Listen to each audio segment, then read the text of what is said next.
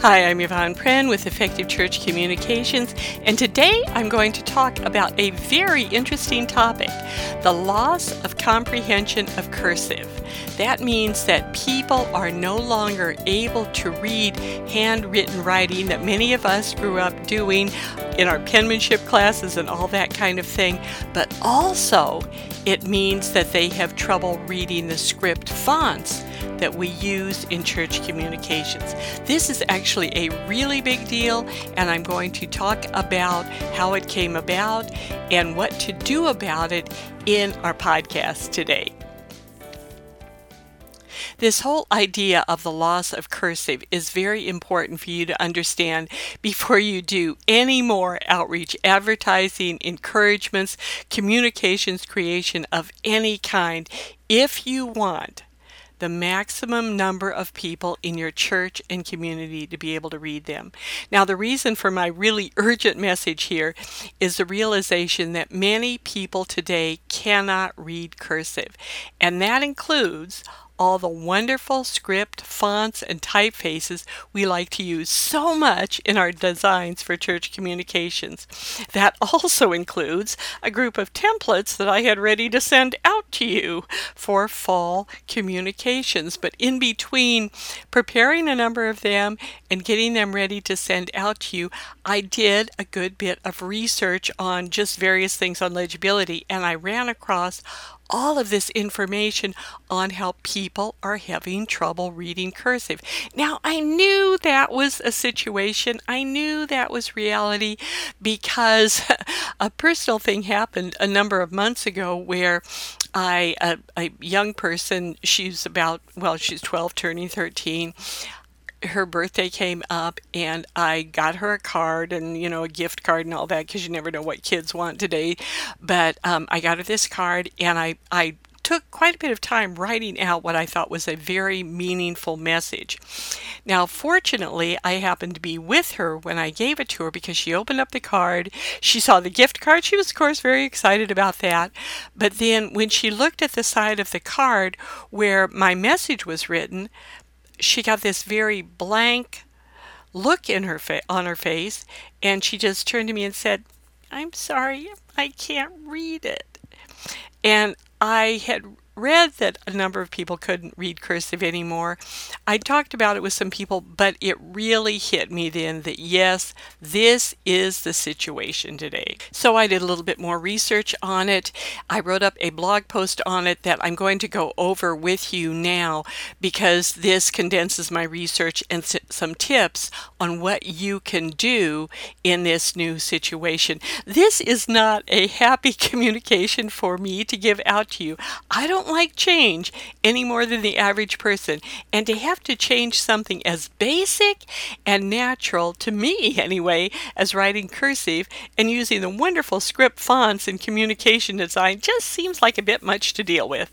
Now, when I'm grumpy like this, I remind myself that the communications that I do, they aren't about me, but they're about a world that needs Jesus. And nothing should be too much to do, too little or too big if it can help us reach them. So I slap myself, ask for forgiveness, and do something like this to let all of you know about it. Now, first, I'm going to give you a little bit of information on how I became aware of this loss of ability to read cursive, and then I'm going to give you some very practical steps on what to do about it. Now, on the website, I have a link to a short Canva tutorial, and I will be doing several more to help you learn how to really apply this in your outreach. We have so many tools today. It's really not hard to make the change. It's more more of a mental change for many of us, but I have some very practical ways that you can do it. Now, let me share a little bit more on how I became aware of the challenge of people not being able to read cursive. I read, first of all, I read an excellent article in the Atlantic about a former president of Harvard University who was really lamenting her experience of teaching a history class. And she realized that in that particular class, most of her students could not read a facsimile copy of the U.S. Constitution because they could no longer read cursive. She had a very calm and measured discussion of this, and she noted that in reading historical documents today, even if they might be in the same language that her students spoke, it would be like deciphering Egyptian hieroglyphics to them. They absolutely couldn't read it. She also talked about writing a note to her students, similar to my experience with the birthday card, and how the student just wasn't able to read it. Now, after reading that article, I did a little more research, and I'm going to share three more comments. The first one is from a blog for teachers, the second one's from the Washington Post, and the third one is from an online discussion of people who could and couldn't read cursive. The first comment this is what the person said Today, more and more children and adults with and without disabilities cannot read cursive handwriting, even if it is perfectly formed.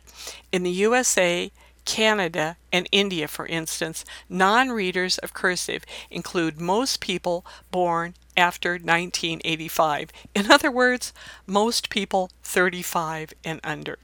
However, the, non, the cursive non-reader population also includes many adults above age 35. Most, but not all, of the older group are people with neurological disabilities or other differences affecting language skills and or visual perception. These cases occur at all educational, and socioeconomic levels. Now, that is from a site, again, for teachers. The second comment, and I quote this is from the Washington Post For many students, cursive is becoming as foreign as ancient Egyptian hieroglyphics. In college lecture halls, more students take notes on laptops and tablet computers than with pens and notepads. Responding to handwritten letters from grandparents in cursive is no longer necessary, as they too learn how to use email, Facebook, and Skype. And then the third comment comes from a person, an online discussion uh, where people who people could and couldn't read cursive, and this is what one person said. I really struggle to read cursive, even though I was taught to write it, mainly because I suffer from dyslexia. In fact, I also find it hard to read serif typefaces, such as the classic Times New Roman. I much prefer sans serif typefaces. When I was using Windows, my default was Gothic Century Gothic. Although now I've moved over to Mac OS, I tend to go with Helvetica. So you can see I, I intentionally selected and I did a lot of research from very different sources, but the consensus is that cursive is no longer something we could count on people being able to read. Now, just because that's the situation, that doesn't mean that there aren't just huge arguments and, uh, you know, just all sorts of websites and blogs and all this uh, the debates continue to rage about the viability of cursive and how we have to bring it back. And here's some ways that you could teach your children to read cursive because they just have to learn to do this. And, you know, we need to stay out of that. This is my opinion what's done is done what's happened has happened and i i go back to the situation and also to the words of the apostle paul who said that we need to be all things to all people that we might win some. And what this said to me, even though, you know, in my heart of hearts, I don't like it. I like cursive, I like script fonts, um, I like being able to combine them in designs.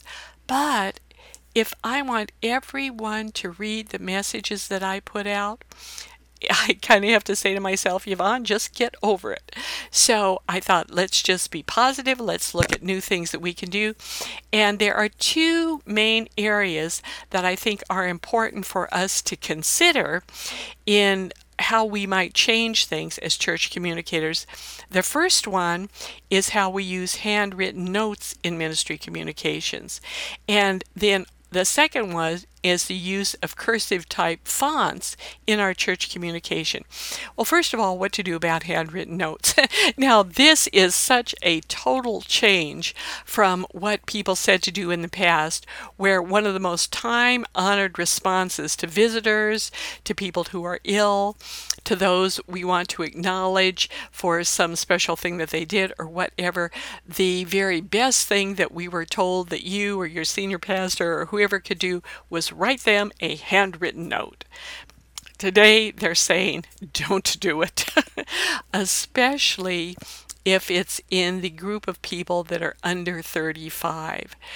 That wouldn't, eh, for many of them, they wouldn't even be able to read it. And in some ways, it would almost be insulting because it would be one more instance of how older members of the church just are tone deaf to how some younger people like to communicate. Again, I know even just saying these things, some of you might be going, you know, or some of you might be going, well, yeah, of course, that's how it is. But regardless, we need to create communications that communicate to everyone. So, what do you do? Instead of a written, a handwritten note, send a text or an email, or both. Um, either of these ways of communicating will be comprehended much better than a cursive handwritten note. Now, short, time sensitive messages work best as text messages. If you want to give more information or link to a website, give directions, additional information, whatever, email works better on that if it's something that's longer. Now, for postcards and things that in the past maybe that you sent out but you added a handwritten note, you don't really need to do that anymore. Send out postcards. Postcards actually are booming, and I have some other um, articles on the website showing how some current studies are just showing that postcards are just an incredibly effective way to communicate. But you want to skip the handwritten note. And you also don't want to have where you, uh, in the past, sometimes churches on the message side used a script font. You don't want to do that. Now, I did do a video, a Canva tutorial and you could apply that to other things if you use something other than Canva, showing you how to change what you may have done in the past. But what I basically recommend is that you print out your message, you have your your decorative say front of the postcard, then on the back side you print out your message in a sans serif font, then you sign it, but below your signature also put spell out your name and title in a sans serif font so people know exactly who it's from. This is just a new way of doing things that we're going to get used to. And um, once again, the whole thing to focus on is how can we most effectively communicate with people who need to come to know Jesus and grow in their faith. Now, a last little word on this. This whole idea of making our type very simple really isn't anything new. Type was never intended to draw attention to itself. Now, we have gotten so spoiled by all of the wonderful typefaces and fonts that we have accessible, and they've really become a design element. But the basic purpose of type is to communicate a message, and you should never be able to see the type. It's the message that should always come through. I do have a book on typography on the Effective Ch- Church Communications Library. Please go to the Effective Church Communications website for information about this and a link to that. But I just challenge you now to be open to a new way of doing things, to be all things to all people, that we might win some, and no matter what typeface we use, that people come to know Jesus and grow in the faith. May the Lord bless you. May He give you joy and strength as you serve Him today in church communications.